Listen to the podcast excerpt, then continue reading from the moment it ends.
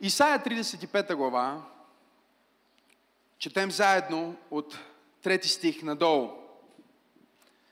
Укрепете немощните ръце и утвърдете отслабналите колена. Кажете на онези, които са с оплашено сърце, укрепете се, не бойте се. Ето вашият Бог иде с възмездие, с Божие въздание. Той ще дойде и ще избави. Тогава очите на слепите ще се отворят и ушите на глухите ще се отпушат. Тогава куцът ще скача като елен и езикът на немият ще пее. Защото в пустата земя ще избликнат води и потоци в пустинята. Нажеженият пясък ще стане езеро и жадната земя водни извори. В заселището, където лежаха чакалите, ще порасне зеленина с тръстика и рогоз. И там ще има друм и път, който ще се нарече път на святостта. Нечистият няма да мине по него, но ще бъде само за тях. Пътниците, даже и глупави, няма да се заблудят по него. Лъв не ще има там, нито ще се качи по него хищен звяр. Такъв не ще се намери там. Но изкупените ще ходят по него. Изкупените от Господа ще се върнат, ще дойдат с възклицание в Сион. Вечно веселие ще бъде над главата им. Ще придобият радост и веселие, а скръп и въздишки ще побягнат. Ако си водиш записки, може да си напишеш заглавието на това получение. Пълно възстановяване. Кажи пълно възстановяване. Кажи пълно възстановяване. Кажи Боже, благодаря ти, че ти извършваш пълно възстановяване. Пророк Исаия е автора на тези пророчества и пасажи, които ние намираме в 35 глава. И цялата му книга, книгата Исаия, може да се нарече мини-библия. Защото точно както в цялата Библия има 66 глави или 66 книги, точно така в посланието на Исаия има 66 глави. И точно както ние имаме Библията разделена на Стар и Нов Завет, 39 за 26 глави или книги в Новия Завет, по същия начин цялото послание на Исаия е разделено. Първата част от 39 говори повече за закона и за съда, и за наказанието, и за възмездието. Втората част от 39 има 27 глави, точно колкото са книгите на Новия Завет – в които се говори за милост, кажи милост, възстановяване, кажи възстановяване. Говори се включително за изкупление, кажи изкупление. Но тази 35 глава може да се каже, че е спусъка, началото на думите, които пророка започва да пророкува за възстановяване на Израил. До сега той им е казвал, че тяхното отдалечаване от Бога тяхната липса на поклонение, липса на молитва, липса на дарение, липса на жертвоприношение към Бог и принасяне на жертви на чужди богове, са ги отдалечили толкова много от Божието присъствие, че са станали слаби духовно. Станали са слаби отвътре, и сега те имат материалното и видимото благословение, но нямат вътрешната причина за благословение и вътрешната сила да управляват благословение. И всеки път, когато ти се отдалечиш от Бог, точно както Божия народ в тези пасажи се отдалечават от Бог, те получават това пророчество, че заради греха им те ще попаднат в робство. Кажи робство. Те ще изгубят своята свобода и всъщност пророк Исаия, Исаия им казва, че те ще бъдат роби в Вавилон. Те ще бъдат роби в Вавилон за около 70 години. Но още преди те да влезнат в това робство и още преди да им се наложи да се връщат през пустинята отново, а, за да се върнат в обещаната земя, още преди да започнат да строят храма за поклонение от начало, Бог казва, няма значение колко вие сте се объркали, няма значение колко вие сте се грешили, няма значение колко вие сте се отдалечили. След като вие получите вашата дисциплина за вашата грешка, след като вие получите част от последствията за вашия грях, аз пак ще дойда и пак ще ви освободя и пак ще ви благословя и този път аз ще ви възстановя, но аз няма да възстановя само една част от вашите животи, аз няма да възстановя само една част от Израел, но аз аз ще възстановя целия ви живот. И аз ще направя цялото това преживяване, аз ще направя цялата тази пустиня да се превърне в извор на вода. Аз ще направя цялата тази трудност и изпитание да се превърне в свидетелство и нещо, което вие разказвате от поколение на поколение. Аз ще извърша пълно възстановяване. О, ако вярваш за това, защо не дадеш на Бога едно дарение на ръкопляскане, като че вярваш, че Бог е на път да те възстанови напълно. И говоряки им за възстановяване, той започва да им казва какво да направят те, за да може да ги възстанови той. Защото много често ние казваме, о Боже, направи това или направи другото в живота ми, но не разбираме, че всъщност Бог очаква ние да направим нещо по въпроса.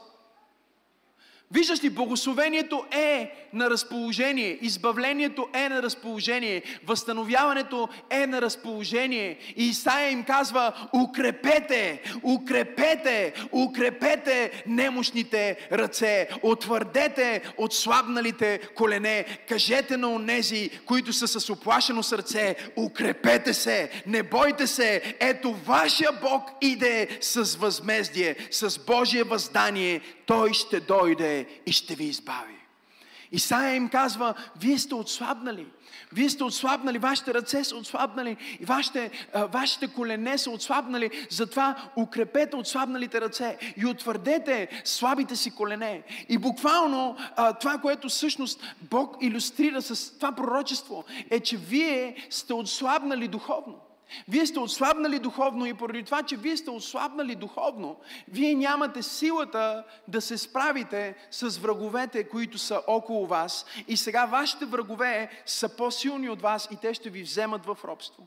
Но когато това робство е на път да приключи и когато аз съм на път да ви възстановя, аз искам вие да укрепите ослабналите си ръце. И ръцете говори за, а, за храна. Ръцете а, са това, чрез което ние вземаме и се храним.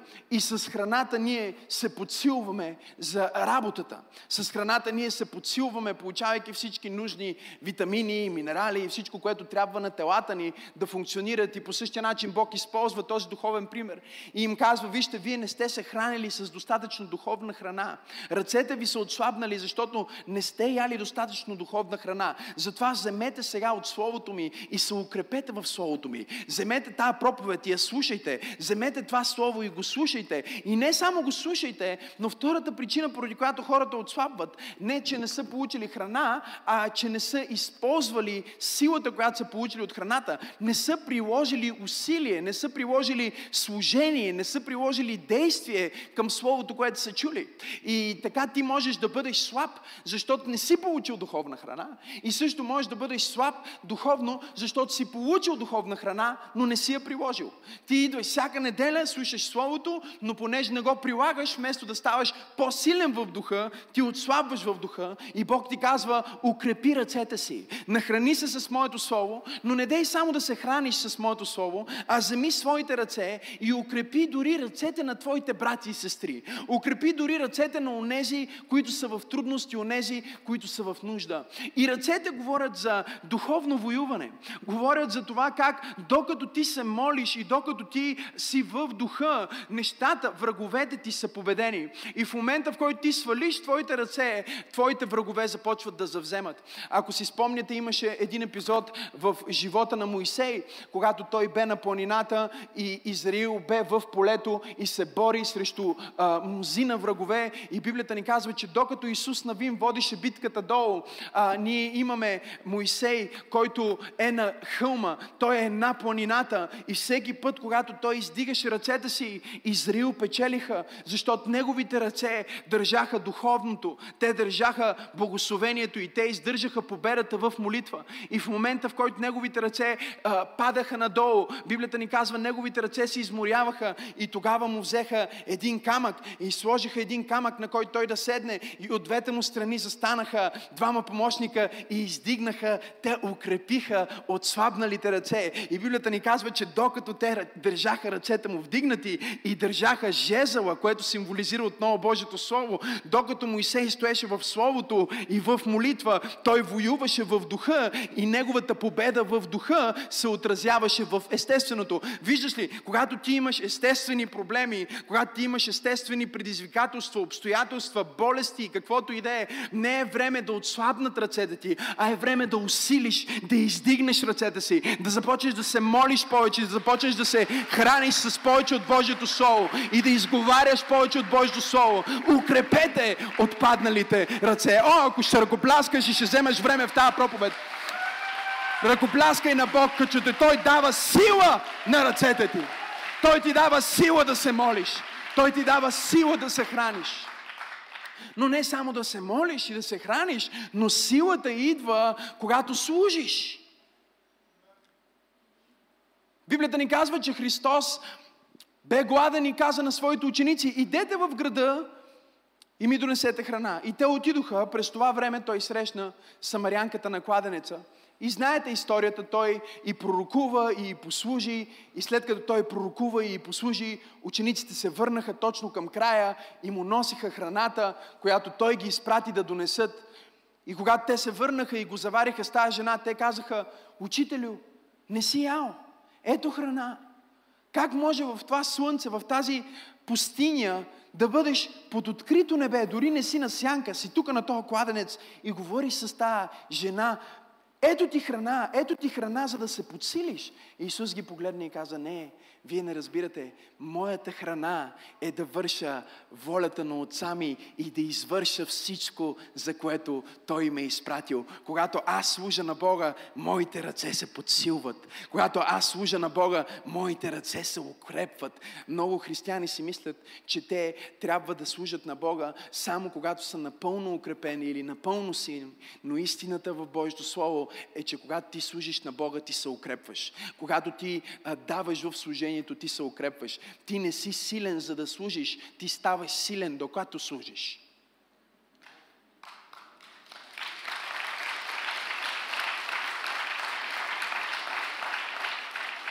Той казва, укрепете отслабналите ръце.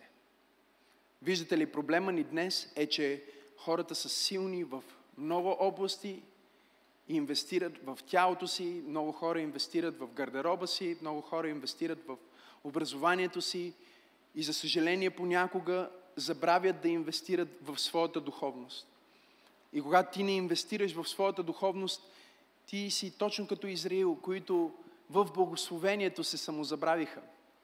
И понякога най-опасното нещо, което може да ти се случи, е да бъдеш изобилно благословен – защото когато си изобилно благословен, може да си помислиш, че ти си онзи, който се е благословил. Може да забравиш много бързо онзи, който всъщност те е направил благословен и в момента, в който ти започнеш да се отдалечаваш от Бога, в момента, в който ти пропуснеш една неделя, стана тихо в тази презвитарианска църква. В момента, в който ти... Виждате ли, проблема на благословените хора е, че изчезването на благословението и робството не става автоматично, когато се случи в духа. Исаия пророкува всички пророчества и въпреки това Израил продължиха за известен период от време да изглеждат добре и да изглеждат благословени. И съм убеден, че сигурно е имало и хора, които са казвали, че Исаия е фалшив пророк, защото той пророкува за, за плен и той пророкува за загуба и пророкува за робство и въпреки това имаше благословение. Но това, което ние трябва да разбираме като духовни хора е, че отнема време последното помазание, което си приел от Бог да се изпари. И ако ти не инвестираш в своите ръце, в Словото, в молитва, в, в служение и не инвестираш в своите колене, всеки път, когато ти имаш проблем, ти ще започнеш да се страхуваш и коленете ти ще започнат да треперят. Казва, подсилете треперещите си колене. Областта, в която ти трепериш и областта, в която се страхуваш, е областта, с която, в която ти не си изпълнил себе си с Божието Слово. Защото ако ти си бил на твоите колене пред Бога, никой враг в този свят няма да може да те постави на колене. Ако ти си бил на колене пред Създателя на небето и земята, той ще подсили твоя вътрешен човек, така че никое обстоятелство няма да накара краката ти да треперят и няма да бъдеш оплашен, но ще оперираш в сила и в смелост и в свобода. Защото когато ти си близо до Бога и когато ти си нахранен с Божието Слово и когато служиш на Бога, има три неща, които се манифестират в твоя живот. И не говорим тук за някакви естествени неща, които не изчезват изчезват, дори когато Бог се отдалечи. Говорим за онези вътрешни неща, които стават вътре в твоето сърце, които могат да бъдат потвърждение, че в момента ти си в духовна форма. Не знам дали разбирате какво се опитвам да иллюстрирам. Има много хора, които изглеждат здрави, но това е на тренировка. Последната им тренировка била преди един месец. И понеже са тренирали известно време, не знам дали разбирате това, което казвам, понеже имат мускулна памет и един куп други неща, те не са ходили на фитнес от доста време и са отслабнали, но не изглеждат отслабнали.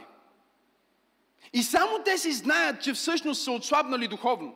Че всъщност те са отслабнали в своята дисциплина. Че те не са това, което трябва да бъдат. И ти знаеш, че си силен духовно, когато оперираш в три измерения на духа. Първото измерение е сила. Кажи сила.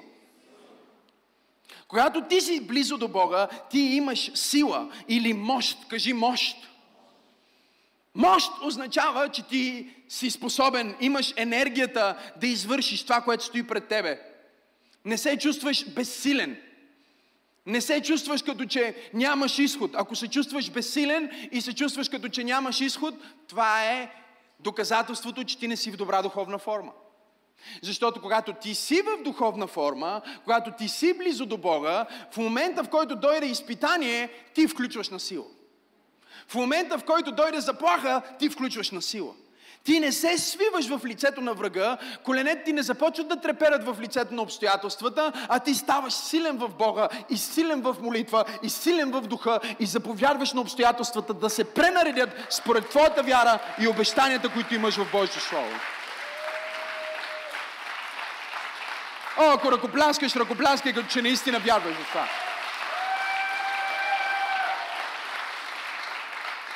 Второто нещо, което е доказателство, че ти си в добра духовна форма, е смелост. Кажи смелост.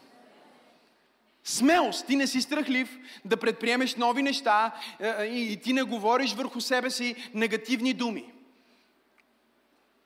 Много християни са приели тая а, лъжа на дявола за фалшивото смирение. И те се правят на толкова смирени и се опитват да бъдат толкова смирени по някакъв небиблейски начин, че забравят за смелостта.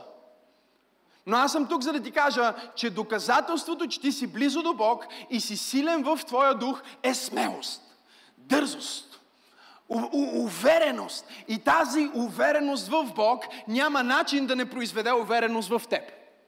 Всеки път, когато ти се чувстваш неуверен в себе си и не можеш да се осмелиш, това означава, че ти не си уверен в Бога. И всеки път, когато ти вярваш в себе си, това е свързано с твоята вяра в Бога, че Бог в теб те прави способен, Бог в теб те прави силен. И дори когато ти не можеш, Той може чрез теб и няма нищо, което може да те срещне в този свят, което да те потопи или което да те погуби или което да те изненада. Библията казва, Господ ми е помощник, от кого ще се оплаша, какво може да ми стори човек. Господ е на моя страна. Бутни човек от те му кажи, бъди смел.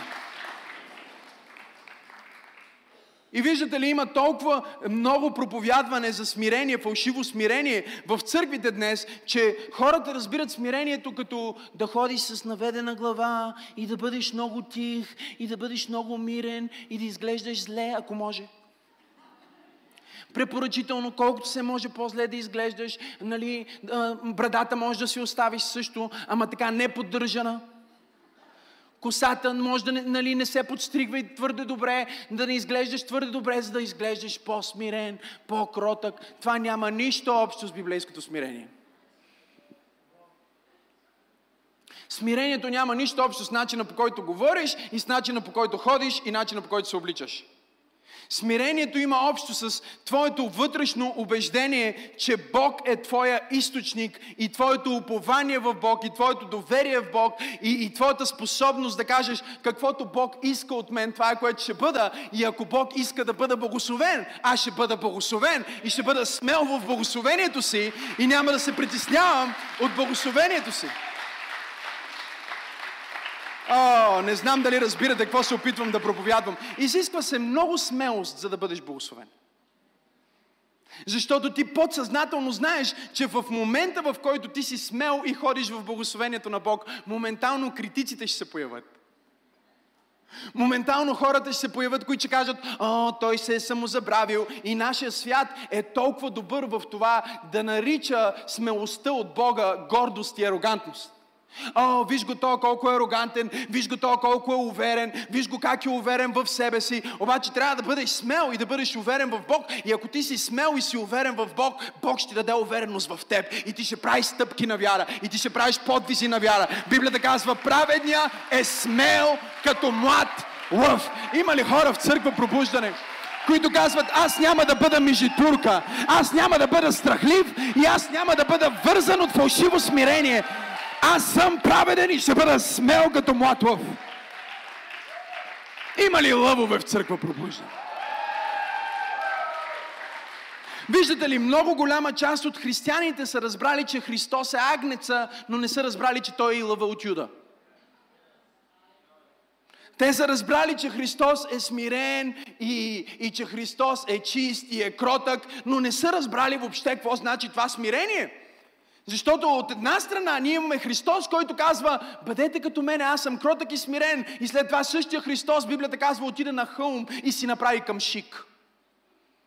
И с този къмшик влезна в храма. И това не беше някакво непредомишлено влизане в злом. Това беше предумишлено влизане в злом. Той си направи към шик. Исус знаеше как си направи към шик. Имаме вярващи момчета тук, които ги е страх да хванат пистолет. Никога не са били в стрелбище, никога не са ходили на фитнес и са се размекнали като кифли.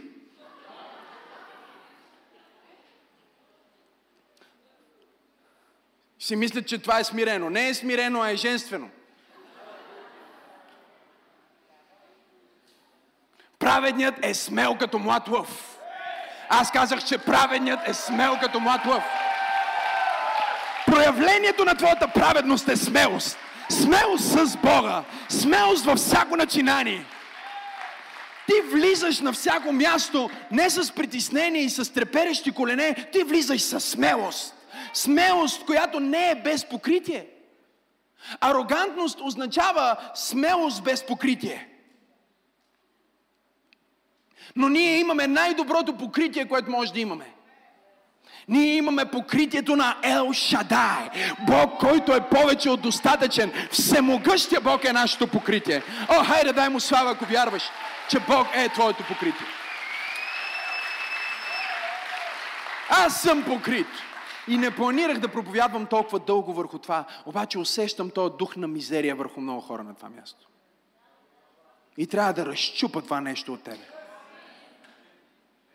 Този дух на религия, който казва, че колкото по-грозен и колкото по-нещастен и колкото по-зле облечен и колкото по-лошо миришеш, толкова по-близо си до Бог. Не, не, по-близо си до пъкала.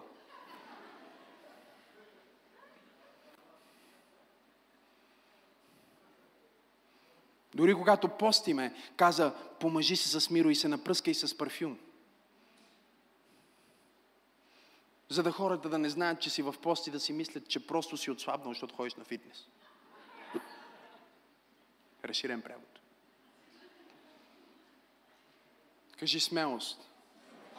Имаме много християни днес, които се страхуват да предприемат решения, които се страхуват да поискат повишение.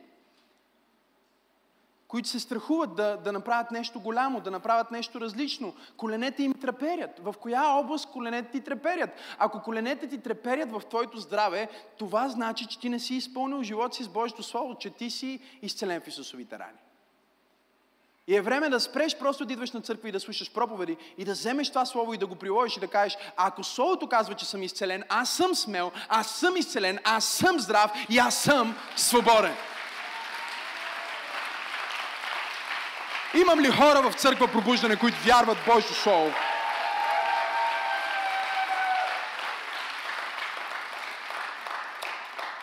О, нека всеки дух на страх да бъде разпръснат. Нека всеки дух на религия да бъде разпръснат. Нека всеки дух на фалшиво смирение да бъде разпръснат. Нека всеки дух на старо вино и стари мехове да бъде разпръснат. Нека има ново вино в нови мехове. Нека да има мъдрост и откровение. Нека да има праведност и смелост от духа на Бога. Смелост, която разтърсва градове. Смелост, която спасява семейства. Смелост, която вярва за изцеление. Смелост, която вярва за повишение. Смелост, която вярва за милиони. Смелост, която не е вързана от духа на този свят и духа на религия в името на Исус. Извикай смелост. Христос е иллюстриран от холивудските филми с светла коса и сини очи. И проповядва проповедта на планината тихичко. Движейки ръцете си бавничко.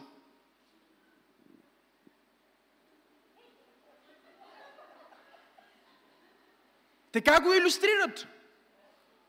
Но Христос, брати и сестри, е проповедника, който проповядва на над 5000 човека без микрофон и озвучаване.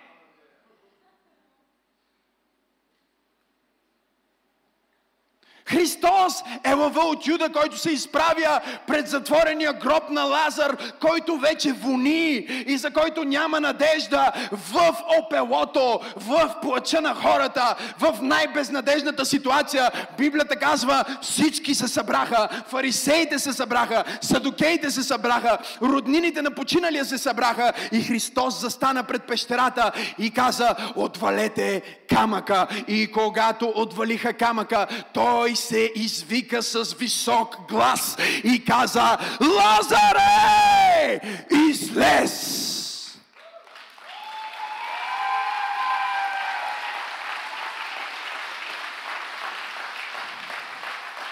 А, аз проповядвам, че когато ти си в добра духовна форма, ти не се страхуваш да кажеш, Бог ще организира моето повишение този месец.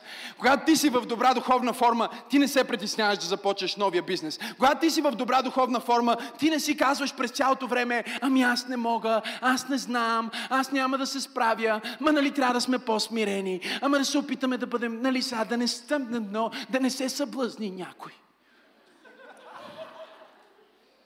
Брата, който се съблазнява в твоето благословение, не ти е брат, а е чакал. И Библията казва, на този път чакали няма да има вече. Нито ще има хищници и лешояри. Аз искам да пророкувам и да декларирам на някой в църква пробуждане, че Бог ще те освободи от всичките ти чакали, от всичките ти хищници, от всички лешояди, които са те заобиколили, всеки, който стои и те очаква да умреш, всеки, който стои и те чака да се провалиш, всеки, който стои и казва къде е твоя Бог, сега когато се разболя, къде е твоя Бог, сега когато минаваш през тази трудност, аз пророкувам и декларирам, че чакалите ти няма да дочакат твоята смърт, те няма да дочакат твоя провал и те няма да видят твоя срам, защото Бог е твоето възмездие, Бог е твой изкупител и Божието Слово е тук тук, за да ти каже, че Бог е на път да направи пълно възстановяване. Пипни три човека и им кажи, Бог ще шокира враговете ти. О, точно сега има хора, които стоят и си мислят, че ти не можеш и няма да успееш и ти ще бъдеш като Израел в пустинята. Има вавилонци, които си мислят, че ти никога няма да се върнеш обратно в благословението, от което си отпаднал. Но Бог ме е изпратил в църква пробуждане да проповядвам на някой и да ти кажа не само, че Бог ще възстанови, Бог ще направи пълно възстановяване. Той няма да направи частично възстановяване. Той ще направи пълно възстановяване. Само се подготви, само се подсили. Кажи сила, кажи смелост, кажи свобода. Това са трите доказателства, че ти си в добра духовна форма. Ти не се съмняваш във всяка дума, която казваш, когато си силен в духа.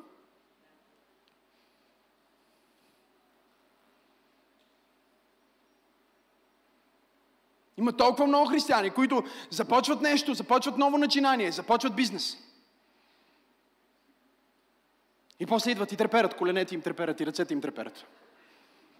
Затова Словото казва, подсилете отслабналите ръце, отслабналите колене, защото когато се страхуваш, това е което трепери.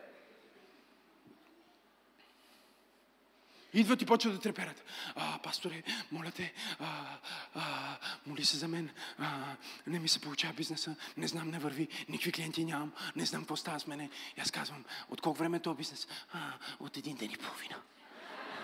Ще фалирам. Стрес, страх, притеснение са доказателството, че ти не си подсили от слабналите ръце.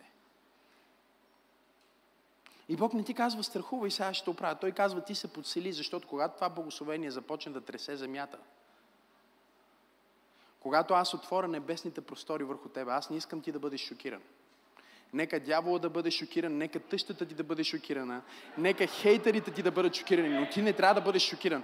Ти трябва да очакваш благословението и ръцете ти да са силни, за да го държат и краката ти да са силни, за да го носят, защото аз правя пълно възстановяване, казва Господ на силите. Аз изливам благословение върху теб, което небето и земята не могат да поберат. Не знам на кой проповядвам днес в църква пробуждане. Но Бог ми каза да ти кажа, че каквото и да си изгубил, Той ще го възстанови. Бог ми каза да ти кажа, че каквото и да си изгубил, Той ще го възстанови. Подсили отслабналите ръце. Укрепи отслабналите колене и каза, кажи на онези, които са оплашени, с оплашено сърце, укрепете се, кажи укрепете се. Казва, не бойте се, кажи не бойте се.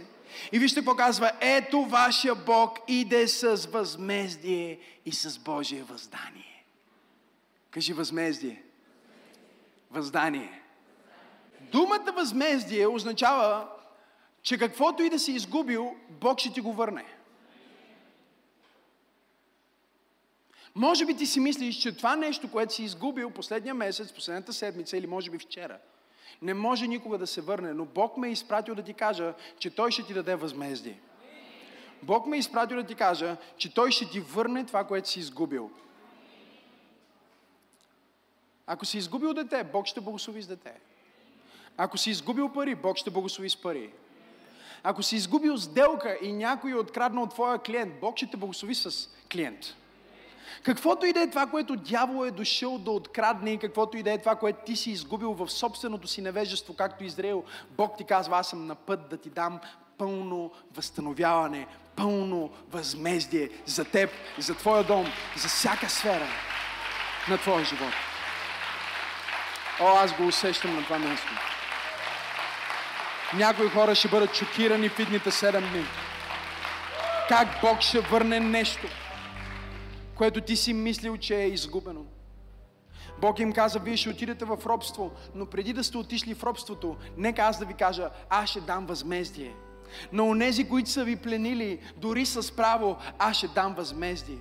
Виждате ли, това е откаченото с нашия Бог. Нашия Бог е такъв, че без значение дали ти си сгафил, или дяволът е атакувал, или той е допуснал някакво изпитание, той е силен и способен да даде възмездие на всяко изпитание, да даде възмездие на всяка загуба и да шокира твоите врагове. Бог специализира в това да шокира хората, които очакват твоя провал. Той ще те издигне от най-дълбокото дъно. Той ще те възкреси от най-дълбокото дълбоката кома. Той ще вдъхне живот обратно там, където има смърт и той ще направи реки от жива вода. Реки и потоци да потъкат в безводните места. Не знам на кой проповядвам тази вечер, но Бог ми каза да ти кажа възмездие за твоя дом. Възмездие за твоето семейство.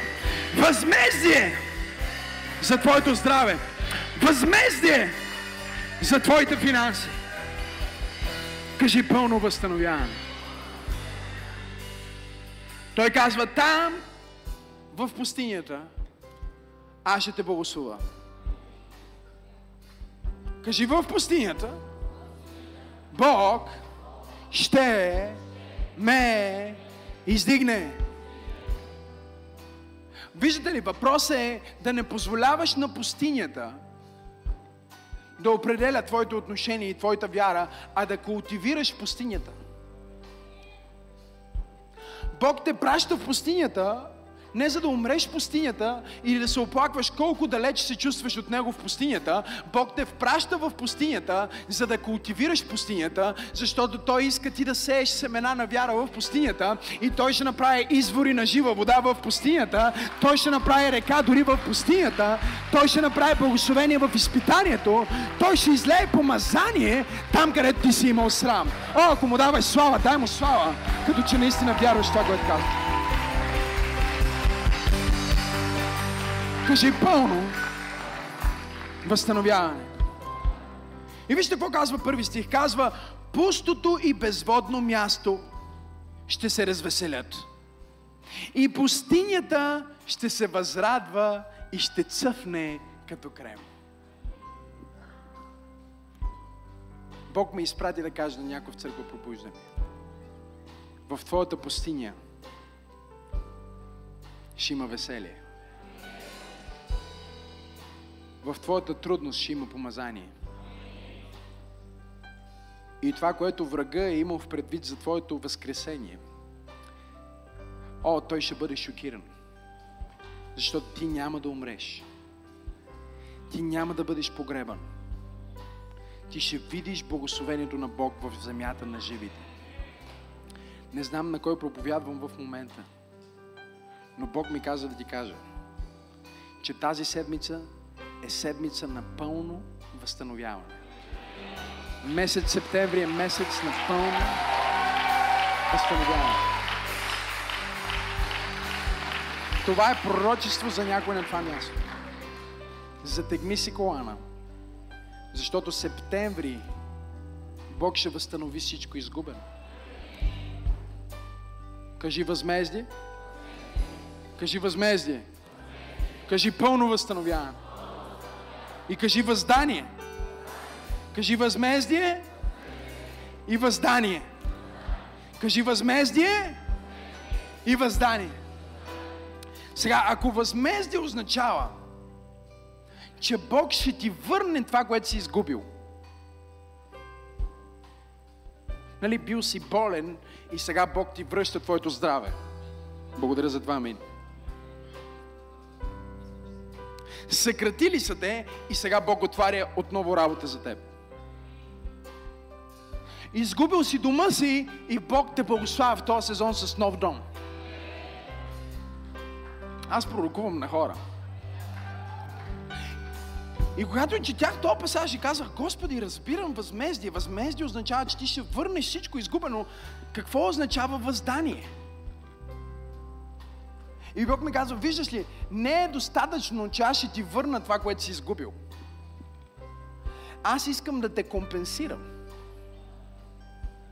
Върху възмездието аз искам да сложа въздание. И думата въздание на еврейски е ГМО, което означава компенсиране. Благословение, което е над това, което е възстановяване. С други думи,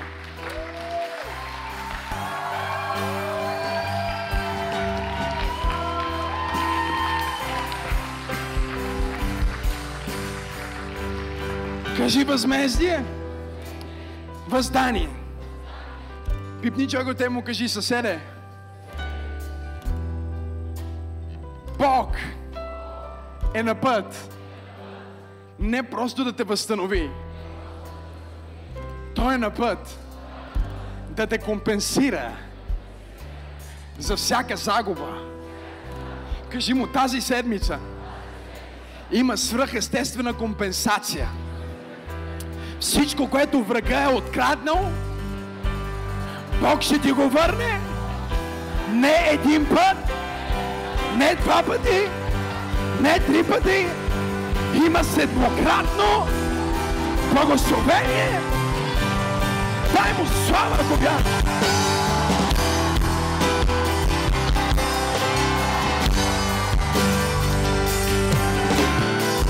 Мога ли да пророкувам малко?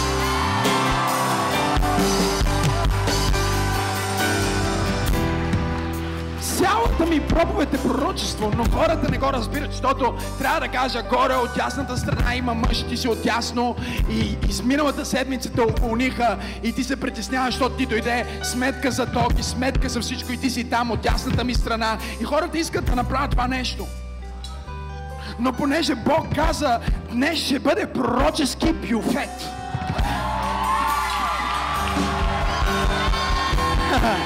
Всеки, който иска, може да грабне. Ако вярваш за финанси, грабни финанси. Ако вярваш за здраве, грабни здраве. Ако вярваш за изцеление, грабни изцеление. Ако вярваш за пробив, грабни пробив. Дай слава на Бога, като че тази седмица е възместие и възстание на всемогъща Бог. И свига и му дай слава.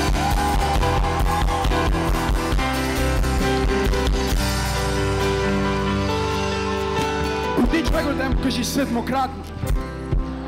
Кажи му седмократно. Кажи му седмократно. Ирала мансай. Каквото врага е открадна от тебе ще се върне седем пъти. Библията казва, когато врага е уловен, когато крадеца е хванат, трябва да върне седмократно. И понеже е седмократно, има седем области, които Исаия изрежда и казва, че Бог ще те възстанови. Готови ли сте?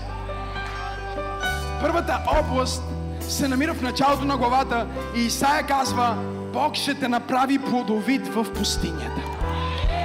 Тази седмица подготви се за плодовитост. О, пасторе, ние пробвахме. Три години пробваме. Не, не, не, не, ти не че го казах. Тази седмица. Започвайки от тази вечер.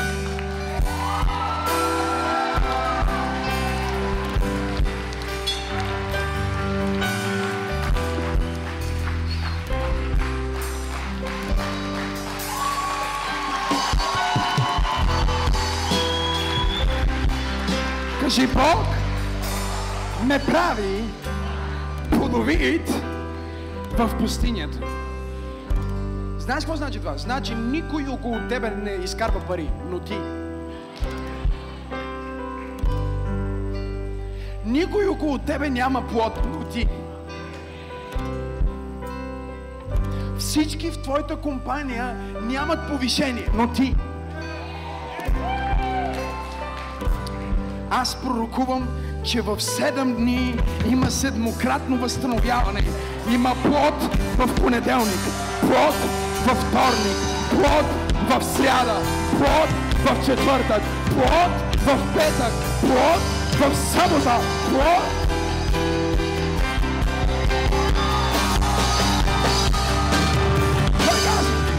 Той каза, пустото и безводно място ще се развеселят. Пустинята ще се възрадва и ще цъфне като крем. Ще цъфти изобилно и ще се развесели с радост и с песни. И ще бъде дадена славата на Ливан. Номер две – слава. Кажи тази седмица. Бог възстановява своята слава в моя живот.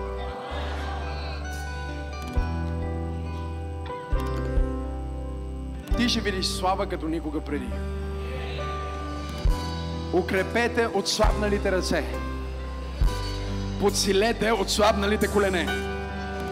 Има ново ниво на слава, което идва върху твоя дом. Има ново ниво на слава, което идва върху тази църква. Има ниво на слава, което идва върху този град. Славата на Бог е на път да бъде възстановена седмократно в твоя живот.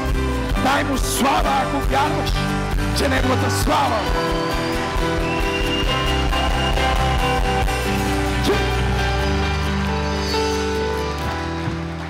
Когато радост с песни отиват нагоре,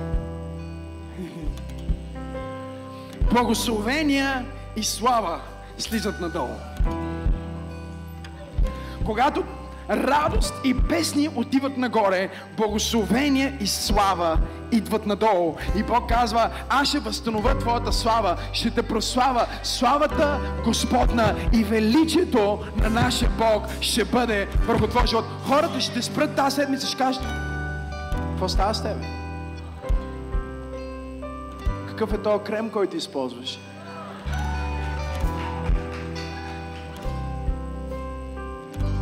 Какъв е този фондиотен, който използваш? Сестра, каква основа си си сложила? Ще кажеш, това е за маската на Святия Дух. Слава и величие. Аз пророкувам no make-up слава. Автентична слава. На някой косата му ще стане гъста тази седмица. Да. Да.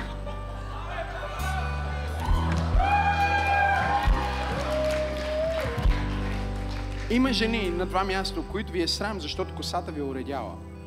Тази седмица ще има слава върху твоята коса. Тази седмица има слава. Вие не разбирате. Бог казва там, откъдето ви е дошъл срама. Оттам ще дойде слава. Кажи слава. И като че това не е достатъчно, Казва, укрепете немощните ръце, утвърдете отслабнаните колена. Кажете на онези, които са с оплашено сърце, укрепете се, не бойте се. Вашия Бог иде с възмездие и с компенсация. Той ще дойде и ще ви избави. Тогава очите на слепите ще се отворят, ушите на глухите ще се отпушат. Тогава куците ще скачат като елен езиците на немите ще пеят. Аз пророкувам и декларирам, здраве и изцеление точно сега. В момента Бог възстановява твоето здраве. Той подновява твоята сила.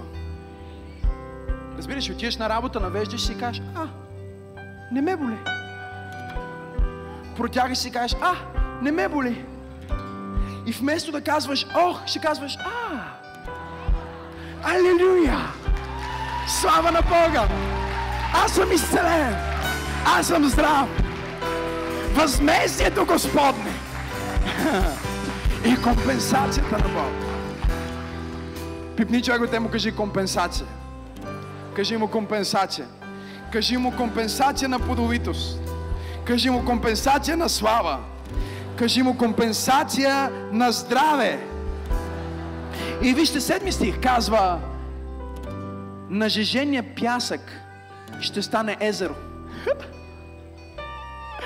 Бог ще ти направи джакузи в пустинята.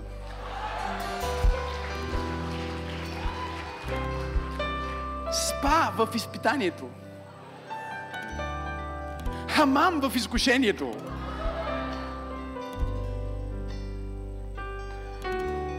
Не знам на кой проповядвам днес. Но Бог ми каза да ти кажа, че тази седмица Той възстановява изобилието. Той възстановява изобилието. Този месец Той възстановява изобилието. Знаеш какво значи, че възстановява изобилието? Ето какво значи. Отваряш ходилника и кажеш, какво да ям? И гледаш. Хляб, маргарин, салам. Е, това ще ям. Изобилие. Ира на мансае. в пустинята, казва, ще направя езеро. Ще направя езеро в пустинята, в жадната земя ще направя извори. Там, където лежаха чакалите.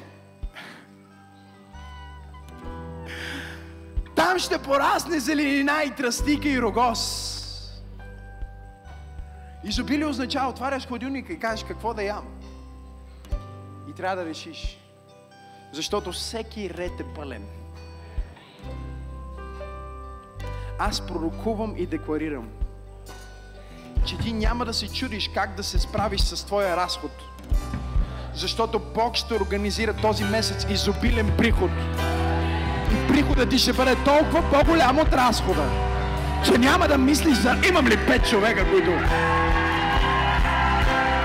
Извикай изобилие! Извикай изобилие! Извикай изобилие!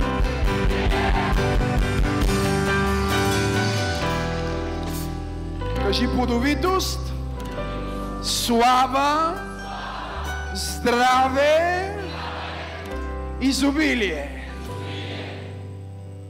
Но понеже не е приятно да имаш всичко това и да живееш в притеснение, той каза, аз ще те защитя. И вижте какво се казва. И там ще има друм и път, който ще се нарече път на святост и нечестивия няма да мине по него, но ще бъде само за тях, пътниците. О, даже и глупавите няма да се заблуждават по него. Лъв не ще има там, нито ще се качи по него хищен звяр. Такъв няма да се намери там. Само изкупените ще ходят. Аз пророкувам и декларирам, че тая седмица, този месец, ти ще видиш защитата на Бога, както никога преди. Бог възстановява своята защита. Разбираш ли? Разбираш ли, че около теб има ангелска стена? Качваш се в метрото, всички кихат, теб не те хваща. Цялото училище е епидемия, теб не те лови. Всички около тебе, кумши, настинки, теб не те хваща. Защо? Защото ти имаш изобилие от защита. Ти си небесно защитен. Защото си подсилил отслабналите ръце. И си усилил отслабналите колене. И в молитвата ти, и в духа ти си станал силен с Бога. Има ангелска защита около тебе и твоя дом. Ангелска защита върху твоите деца. Ангелска защита върху твоя имот. Ангелска защита върху всичко, което си и всичко, което имаш. Аз декларирам и пророкувам. Лъв не ще има там. Чакали няма да има там. И вижте, казва се, диви зверове, хищен звяр не ще се намери там. И думата там буквално е крадлива птица. Бог ще те защити от крадеца. Дявола няма да краде финансите ти, няма да краде здравето ти, и няма да краде парите ти, и няма да краде приятелите ти, и няма да краде сделките ти, и няма да краде времето ти, и няма да краде взаимоотношенията ти, защото има стена от огън около тебе, стена от защита около тебе. И Бог няма да допусне крадлива птица в твоя живот и в твоя път. Аз пророкувам пълно възстановяване. Някой, някой казва, пасторе, това не е ли достатъчно? Но явно не е. Когато Бог говори за изобилие, Той наистина го има в предвид. Номер 6, Той каза, това ще се нарече път на святост. Знаеш ли, че Бог ще възстанови твоята святост този месец? Ти си чувствал грешен, далече от Бога отпаднал. И Бог казва, аз ще възстановя твоята святост укрепи отслабналите ръце, подсили отслабналите колене. Аз ще възстановя твоята святост и ти ще ходиш в моята сила и в моята святост и в моето помазание. Този месец е месец на святост.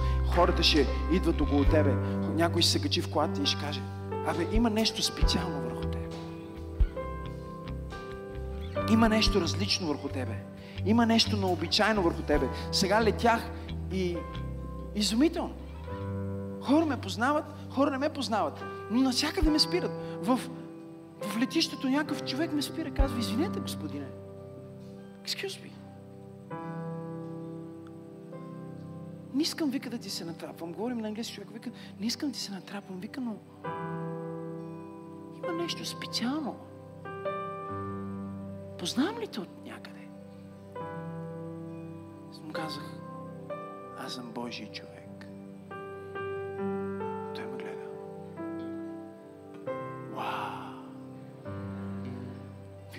Не бях срещал Божий човек. Му казах, честито днес срещаш. Как се казва и запознахме се. Казах, моля се помоля за теб. Да, човека се сам се евангелизира. Ли разбирате?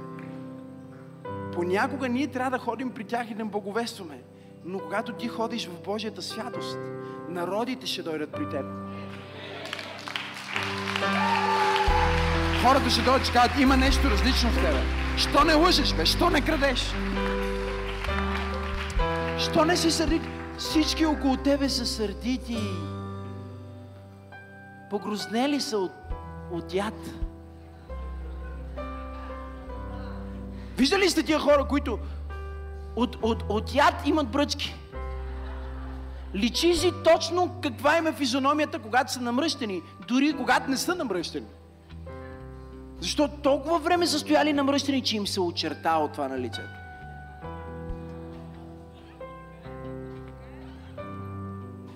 И ако ти си тук и си такъв, все още има надежда. Ботокс, филари, Шегувам се. Знаеш какво значи? Знаеш какво значи лицето ти да сияе? Тук не говорим за възраст, тук говорим хората те гледат и виждат нещо различно в тебе, нещо красиво в тебе и не е просто заради визията ти или защото изглеждаш добре, а е защото имаш святата слава на Бога върху главата ти, върху лицето ти, върху децата ти. О, камон, хора!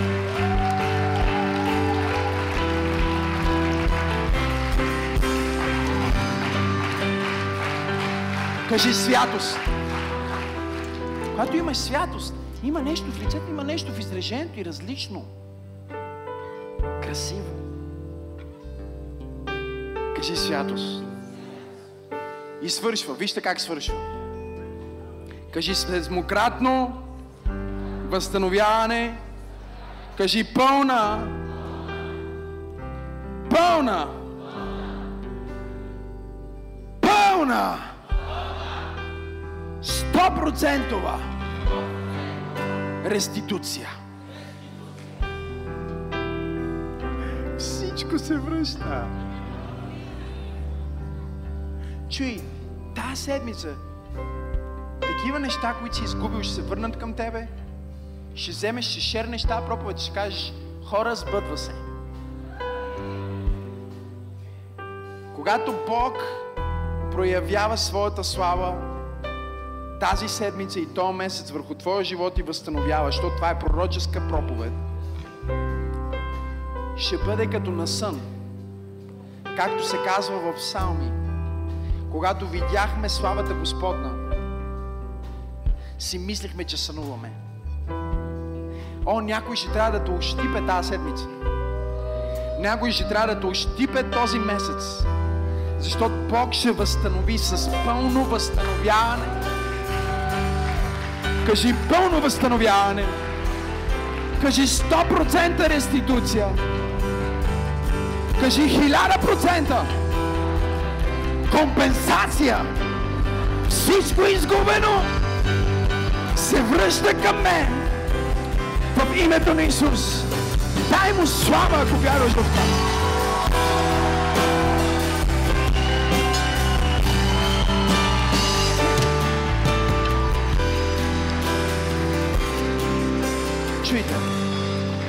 Тази седмица искам да се подсилиш с това слово. Всяка сутрин искам да ставаш и да четеш Исаия 35 глава. И да си подчертаеш тези седем възстановителни благословения. И да благодариш на Бог всяка сутрин, защото този месец е месец на възстановяване, хора. Какво е било изгубено? Какво те е карало да ти треперат коленете? Бог ще го възстанови. И не просто ще го възстанови, Той ще те компенсира.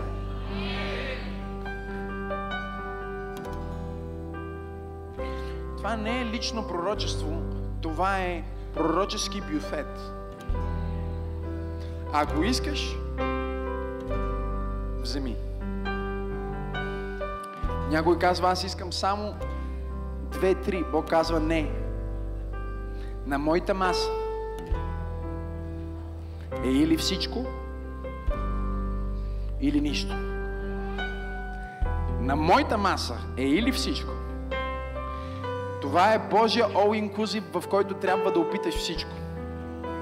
Той не е доволен, ако си само здрав, ако си само защитен, ако си само възстановен в една област на твоя живот.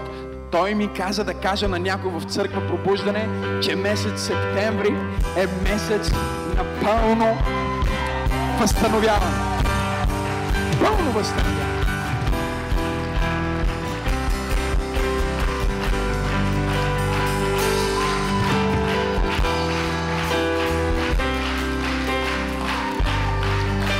Кредити се стопяват.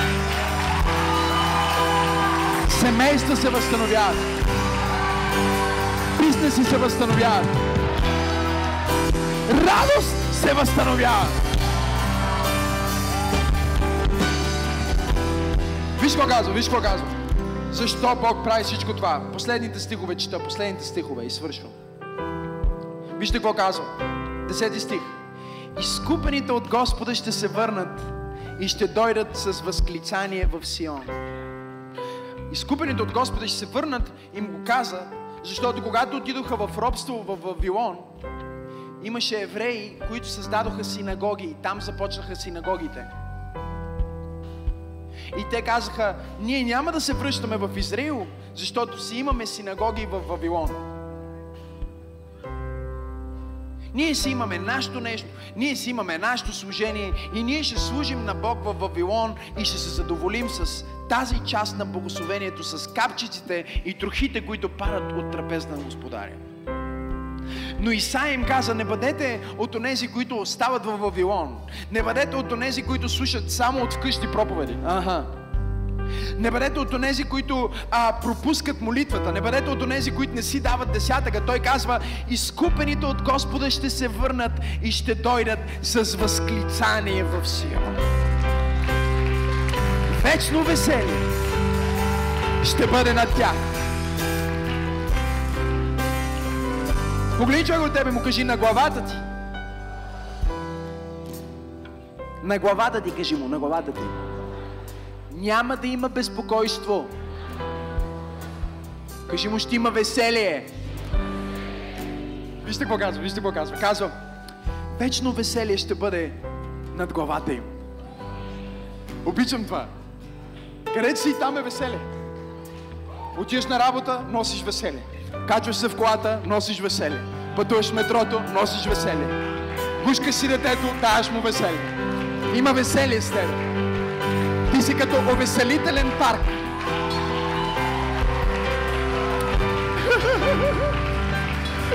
Кажи веселие.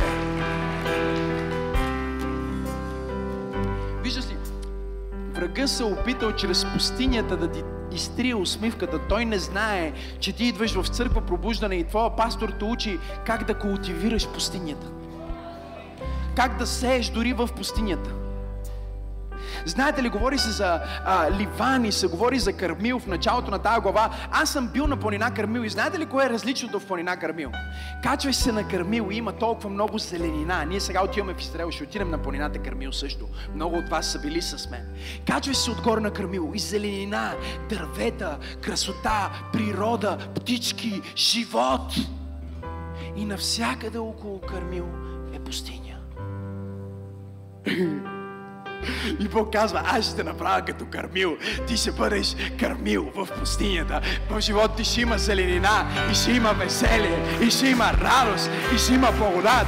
О, имам ли хора в църквата, които вярват, че Исус ще премахне намръщената ти физиономия.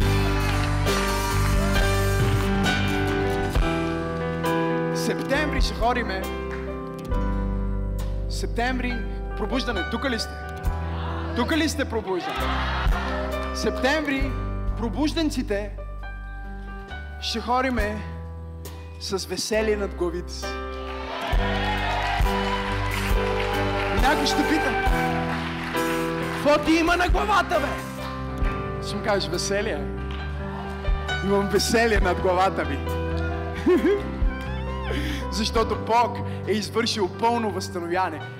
Бог е възстановил парите ми, Бог е възстановил здравето ми, Бог е възстановил семейството ми, Бог е възстановил защитата ми, Бог е възстановил славата и репутацията ми, Бог е възстановил изобилието ми, Бог е възстановил святостта ми, Бог е възстановил плодовитостта ми. Всяка област на моя живот е под възстановяващата, компенсираща сила на Бога.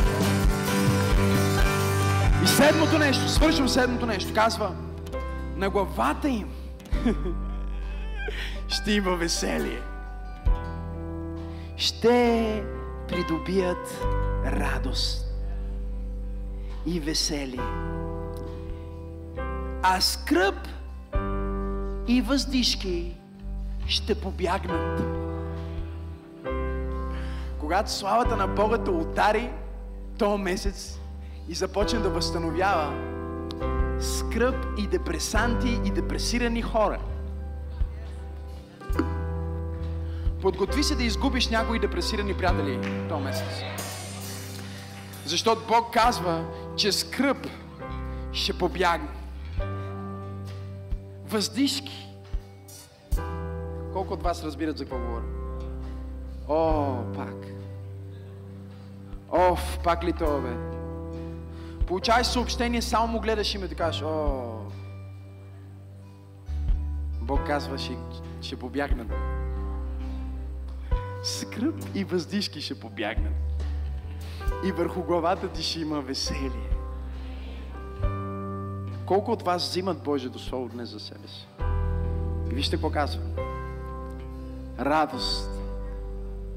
Кажи радост. Кажи радост. Има много еврейски думи за радост в Стария Завет. Но специфично тук се използва думата Гаил. Кажи Гаил. Знаеш ли какво значи Гаил? Не, сега ще знаеш. Гаил означава, че Бог ще те зарадва по такъв начин, че ще се завъртиш. Ще се въртиш. Кажи Гаил. О, някои хора в момента се въртат, защото Бог в момента възстановява радостта. Кажи Гаил. Кажи Гаил. Кажи Гаил. Кажи радост. Кажи радост, като никога преди. Вижте, Гаил означава да се въртиш под влиянието на буйна емоция. Когато Бог те благослови с тази нова кола през месец септември,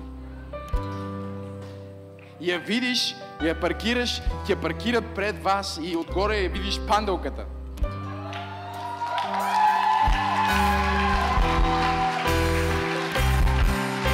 И когато ти сложат клю- ключа в ръката,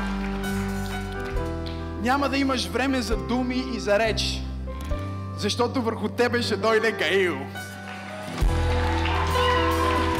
Ще започнеш да се въртиш и да подскачаш от буйна емоция. Има ли 10 човека в църква пробужда, които могат да се зарадват предварително, които могат да изпитат Гаил сега? Зарадвай се точно сега, ако това е за...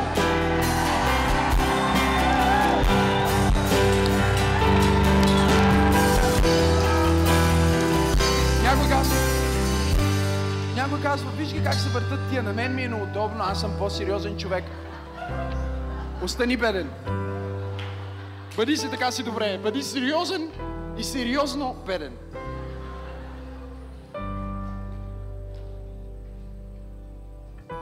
Ще опитам пак. Защото до края на месеца Бог иска да промени хора в нашата църква.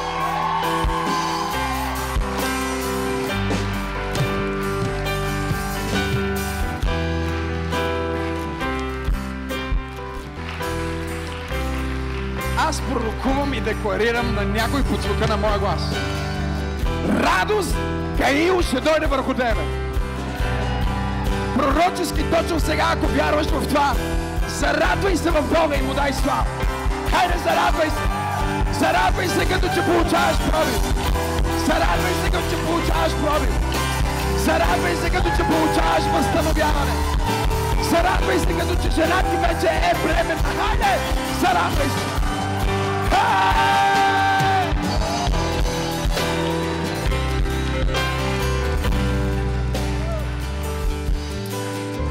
Аз пророкувам и декларирам. Преди края на този месец, ти ще се въртиш от радост. Всяка област, която Божието Слово изговори върху теб днес – всяка дума казана в това послание, аз пророкувам и декларирам пълната манифестация. Преди края на септември, аз декларирам, че ти ще се радваш. На главата ти ще има веселие. И Бог ще изгони скръп и мрак и тъмнина от твоя живот. Всичко, което е било задържано и заключено. Аз декларирам и пророкувам пробив, пробив, пробив, пробив, пробив, пробив, пробив. Хайде, хвали го, хвали го, хвали го, хвали го.